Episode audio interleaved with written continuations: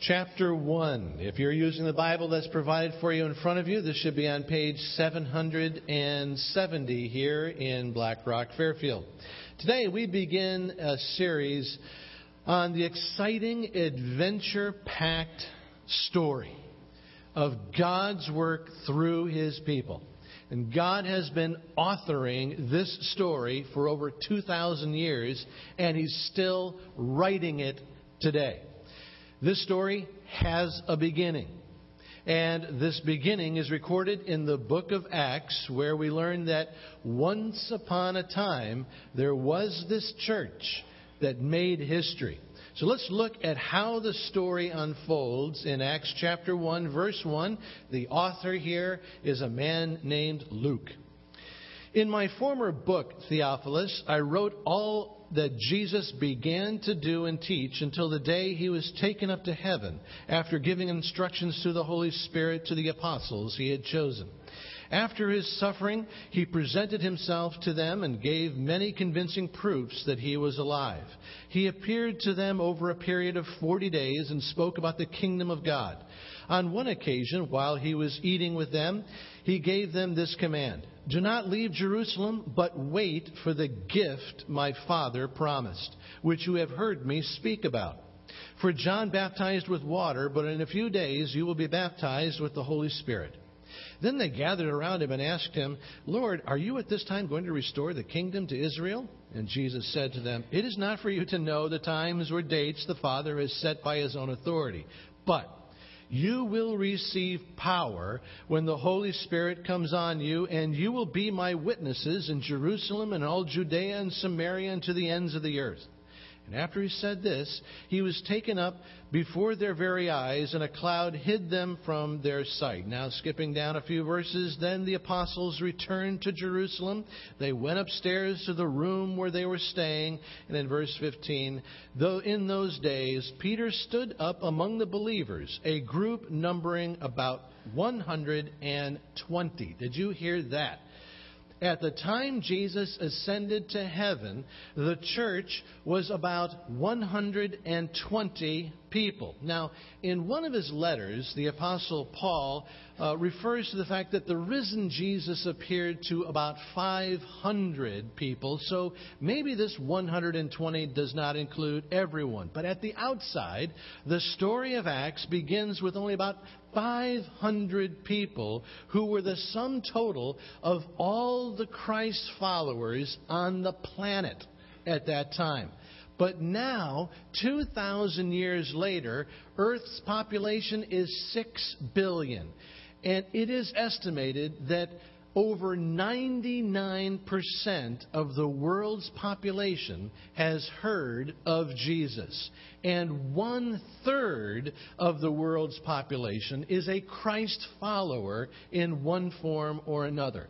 And all this began with a handful of people who formed the first church. That this church made history is an indisputable historical fact. And it is a miraculous story attested to by all historians everywhere. Once upon a time, there was this church that made history. But the question is, how? How did this happen? And this is precisely the question that God answers through the book of Acts. Jesus is begging me to ask the question how can I be a person who makes history like these first believers? Well, Jesus answers the question in verse 8 of this first chapter when Jesus tells his followers, You will receive power when the Holy Spirit comes on you, and you will be my witnesses. If you're a person who writes in your Bible, I suggest you circle two words in verse 8. Circle the word power and circle the word be. Highlight these two words because they answer the big question of the book of Acts. They answer how these ordinary Christ followers became a church that made history. The answer begins with that word power. These followers received power from Jesus. And when I hear this word, I think I know what it means. I say, oh, I get it. Uh, these people received power to do miraculous stuff. They received power to heal people and save people and write the Bible. When I hear that Jesus gives power, I automatically think that it means that Jesus gave power to do things. But I'm wrong about that. Because Jesus says, You will receive power to be my witnesses. Notice that Jesus gives power to be, not to do first, which means that as his follower, Jesus does not first give me the power to do something I could not otherwise do, but first and foremost, Jesus gives me the power to be somebody I could not otherwise be. Now, it is true that being someone in Christ results in my doing something in Christ. God calls me to be someone miraculous who does something miraculous. I make history. But in order to make history, I must get the order right. Because doing instead of first being can be deadly. Uh, many of us grew up in homes and churches where being a Christ follower meant doing certain things. Where being a Christ follower meant doing your duty and doing good works, doing good deeds, going to church and standing up and sitting down at the right times, trying to be good and failing, then trying to do more, do better. And when being a Christ follower uh, is about doing, it turns into a frustrating experience. I grew up as a kid wanting to be Superman. As a young guy, I'd gather up fall leaves uh, in, the, in a big pile in my backyard and then jump off the garage roof onto the pile of leaves. You know, a pile of leaves seems like it'll be a great cushion. Uh, nobody told me that jumping from the garage into a pile of leaves could cause brain damage. Uh, but as I lay there crippled in the pile of leaves, I was just saying, Curse you, gravity, you are my kryptonite. I was not Superman. Then came Halloween, uh, which was another disappointing experience. At Halloween, I would dress up as Superman to go out trick or treating in my neighborhood. Unfortunately, I grew up in Chicago uh, where it could get really cold by the end of October. So I would get ready to go out wearing my best Superman outfit with the red cape, the red tights, the letter S on my chest. And then my mom would tell me to put on a coat because it was cold outside. I'd say, Mom, I'm Superman. Superman can't wear a coat. Superman would never fly into a bank robbery with bullets firing and have the crook say, Superman, what is that? Are you wearing a sweater? Uh, I'd say, Mom, I. I'm Superman. I would, Superman would never wear a coat. And my mom would say, Well, Superman would never ring doorbells and ask for candy either. And so, curse you, logic. You're my kryptonite. So I wore the coat. And once again, I had the run up of frustration that I couldn't really do Superman because I couldn't really be Superman.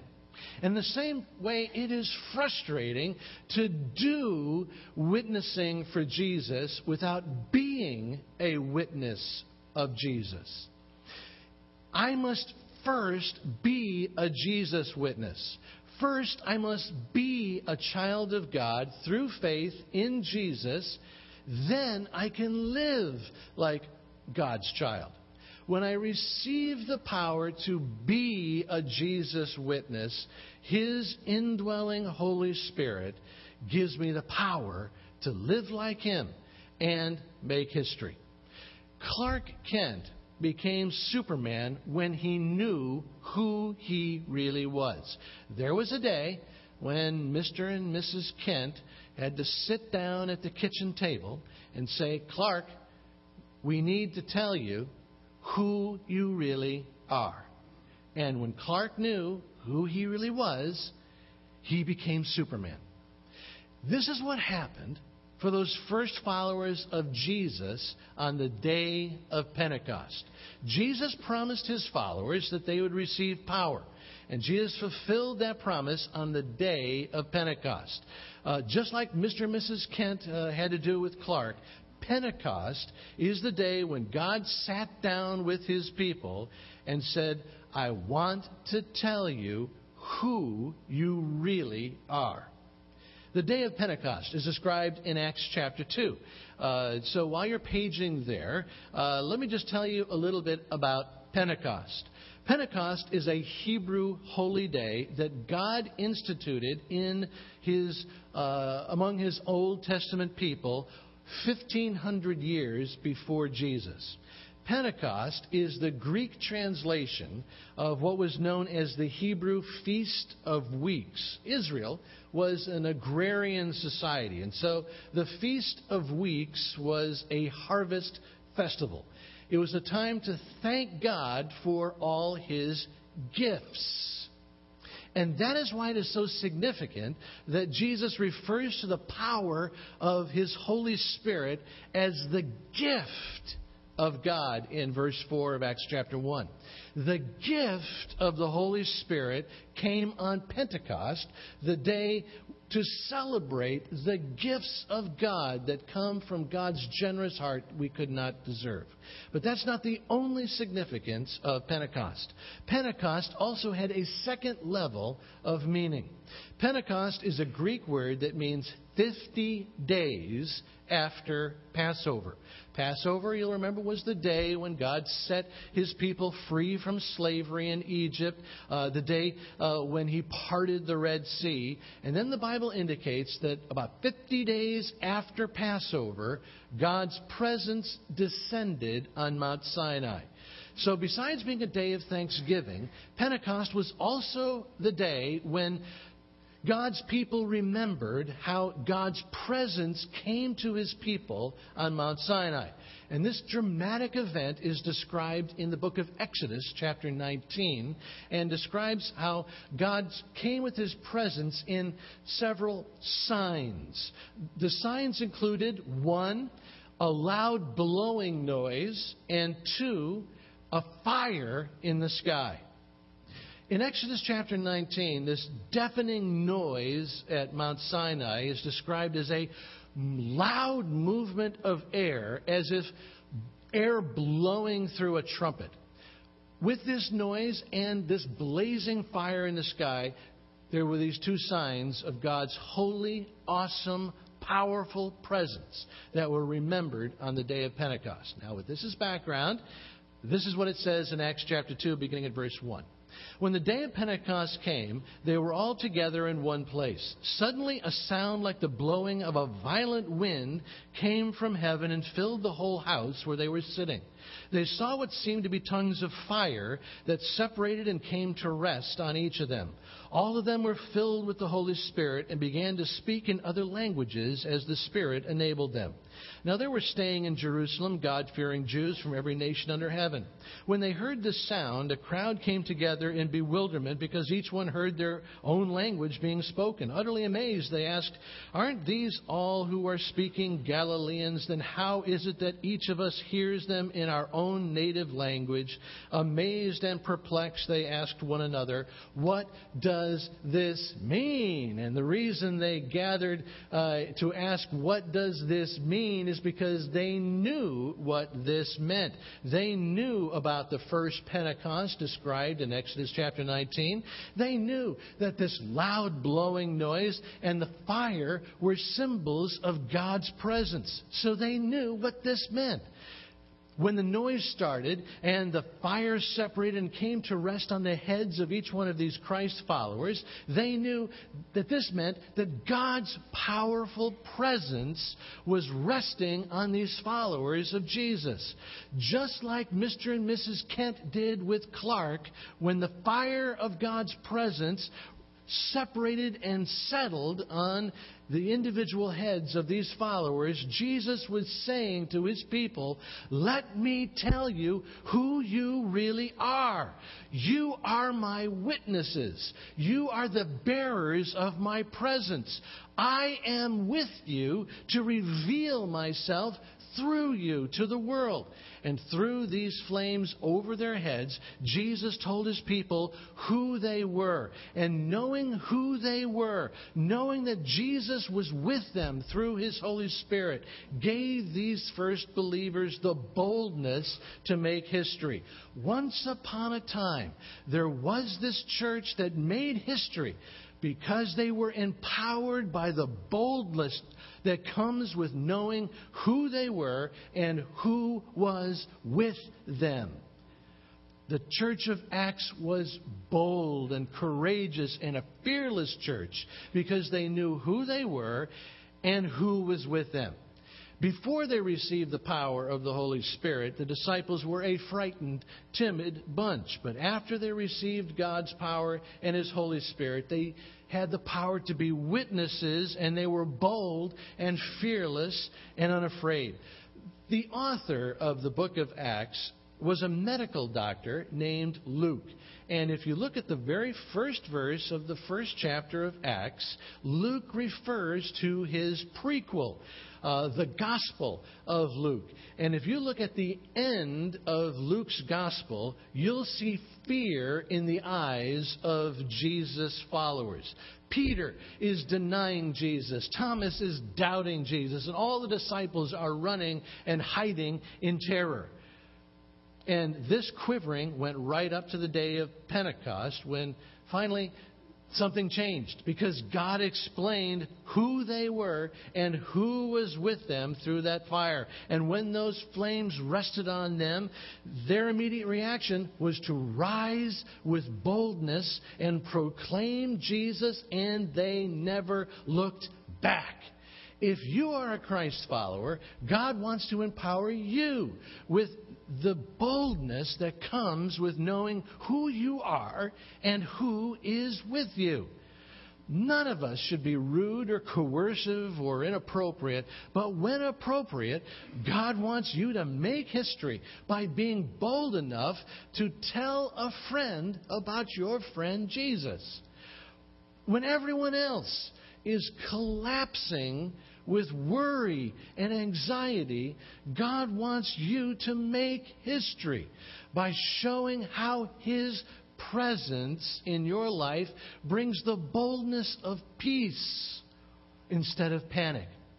The flame of God's presence is in your life to consume worry and anxiety and insecurity and guilt and loneliness and consume everything else that would make your life a waste as you bottle up in fear. Instead, God gives you the flame of His presence so that you are bold enough to know that you have God's very uh, presence in your life so that you can step out and help people and really love people in a way that makes a difference in this world so that your life actually makes history. Here at BlackRock, we know the history making power of knowing who we are and who is with us. We follow in the footsteps here at BlackRock of bold Christ followers who went before us in our 162 year history. Christ followers who have gone before us at a very crucial moment in the early 20th century. Let me tell you what I mean. About 15 years ago, uh, Karen Armstrong wrote a best selling book entitled The History of God. Uh, most of what she writes about God, in my opinion, is contrary to biblical truth. But she is historically accurate when she describes a major faith crisis that hit America in the early 20th century. At that time, the leading thinkers were united in their prediction that in a very short time frame, all educated people would shed their belief in God and the spiritual world. The combined wisdom of Darwin in science and Nietzsche in philosophy and Marx in sociology and Freud in psychology predicted that modern people would eventually discard any belief in God. They said that before science, well, people needed to believe in the supernatural because there were no explanations for natural events. People would say, We need rain for our crops, but there's no rain. Why is it? It must be that the rain god is angry at us. But today we know all about weather patterns, and so we don't need supernatural explanations for life. And in this way, modern people will outgrow their need for God altogether. And this logic seems so compelling that the intellectuals of the early 20th century cried out that if churches wanted to survive, they needed to strip their doctrine of all the childish ancient beliefs in God and the Bible as the Word of God. Uh, they said it was ridiculous to consider uh, the Bible as God's Word. You know, there was one place in America where this intellectual pressure was the strongest. Any guesses where that was? Right here in New England. And did you know that there was one place in New England where the pressure was the strongest? Any guesses where that was? Right here in southwestern Connecticut, on the Connecticut coast, around Yale, and then also uh, in Harvard. And so uh, Harvard area. So most churches in this area bowed to the pressure and they stripped themselves of all belief in anything supernatural. They said, We don't believe that Jesus died for sins. Uh, we don't believe that he rose from the dead. We don't believe in miracles or the Bible as the Word of God. We don't believe that there's a real heaven or a real hell or sin or salvation or prayer or being born again through faith in Jesus. These churches said soon, no educated person will believe these things, and so neither do we. And since the pressure to conform to this approach was most intense here in southwestern Connecticut, our church here at Black Rock was in the center of that controversy. Black Rock took a bold stand and made history knowing who we are and who is with us led BlackRock to stand against all that pressure. While other churches were throwing out their Bibles, BlackRock was opening their Bibles like never before. While other churches were stripping of their belief in the early 20th century, we were enjoying what our BlackRock historical records call the quiet revival.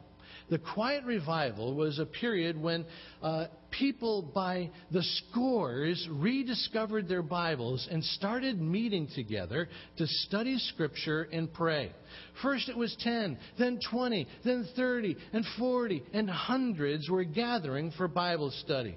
And some of these black rockers were far from God at the time. But when they read the Bible, they met Jesus, put their faith in him, and they were totally transformed. And these changed lives were so dramatic that they became living proof that Jesus was alive. These Black Rock believers became witnesses and they became bold. They began to tell others about Jesus. Friends and neighbors and co workers saw this transformation in these Black Rockers and they too turned to Jesus. And so while every other Protestant church in uh, this area turned away from faith, BlackRock stood boldly and said, You want us to say that the Bible is not God's Word, but we're meeting God through the pages of Scripture. You want us to say that there are no miracles, but God has changed our lives. You want us to say that Jesus did not rise from the dead, but we just talked to him this morning. This bold stand culminated in 1945 when BlackRock chose to become independent of its denomination that was turning away from God. Those in the denomination laughed at BlackRock and said, Good riddance. What about those churches that threw away their Bibles? Well, some of them are still open today. One of those church buildings I pass by every day on my way home from this place. Uh, it's been converted into a lovely single family home. Meanwhile, more and more people were coming to Christ here at Black Rock. And those faithful followers knew that God wanted them to make room for more people. And so they took another bold step of faith they boldly left their historic building and built this facility at this location. And there were those who laughed at them because this property was, was farmland at that time and considered way too far away and inaccessible. And some in the church doubted that this was uh, the, the wrong time and too much money and too much sacrifice. And when God opened the door, however, these faithful people walked through that door. And I'm so glad they did because they made history because they were bold. Thousands and upon thousands of men and women and boys and girls have heard the good news and have had their lives changed for all eternity in this facility. But the historical ripples don't end there. If you know uh, much about New England uh, and the state of the church in New England, you will agree that there is something different about our area. In the rest of New England, there are very few strong uh, Christ centered churches. But mysteriously, in the region surrounding Black Rock here, there is a high concentration of strong Bible teaching churches. Well, actually, this is no mystery. When you talk to the people who know the history, as I do, you will find that each of these strong Bible teaching churches around us point to BlackRock's role in paving the way for their growth. Some of these churches we planted or uh, supported or strengthened directly, but many more of these churches refer to how it was BlackRock's stand, bold stand for the gospel, back in the early 20th century that made it possible for them to flourish today. These churches go on and on about how BlackRock's boldness inspired them years ago and continues to do so today. Only in heaven will we see the extent to which BlackRock made history when it made its bold stand in the early 20th century. And by the way, uh, back to Darwin, Nietzsche, uh, Marx, and Freud's prediction that modern people would shed their need for God. Uh, in her book, Karen Armstrong states that from a historical perspective, uh, history has proven that these dead guys were dead wrong. History proves that the growth of scientific knowledge has done nothing to decrease human desire to connect with God. In fact, the advancement of technology has only intensified human need for answers to the meaning of life and the fear of death. People are starving for truth about God, especially in New England. And although we have strong churches all around us, and BlackRock will continue to feed that strength in our area, our region is dying for news of the Savior. So Jesus calls us to be His witnesses. Now it is our turn to be bold. Now it is our turn to heed Jesus and His call to receive power and be a church that makes history.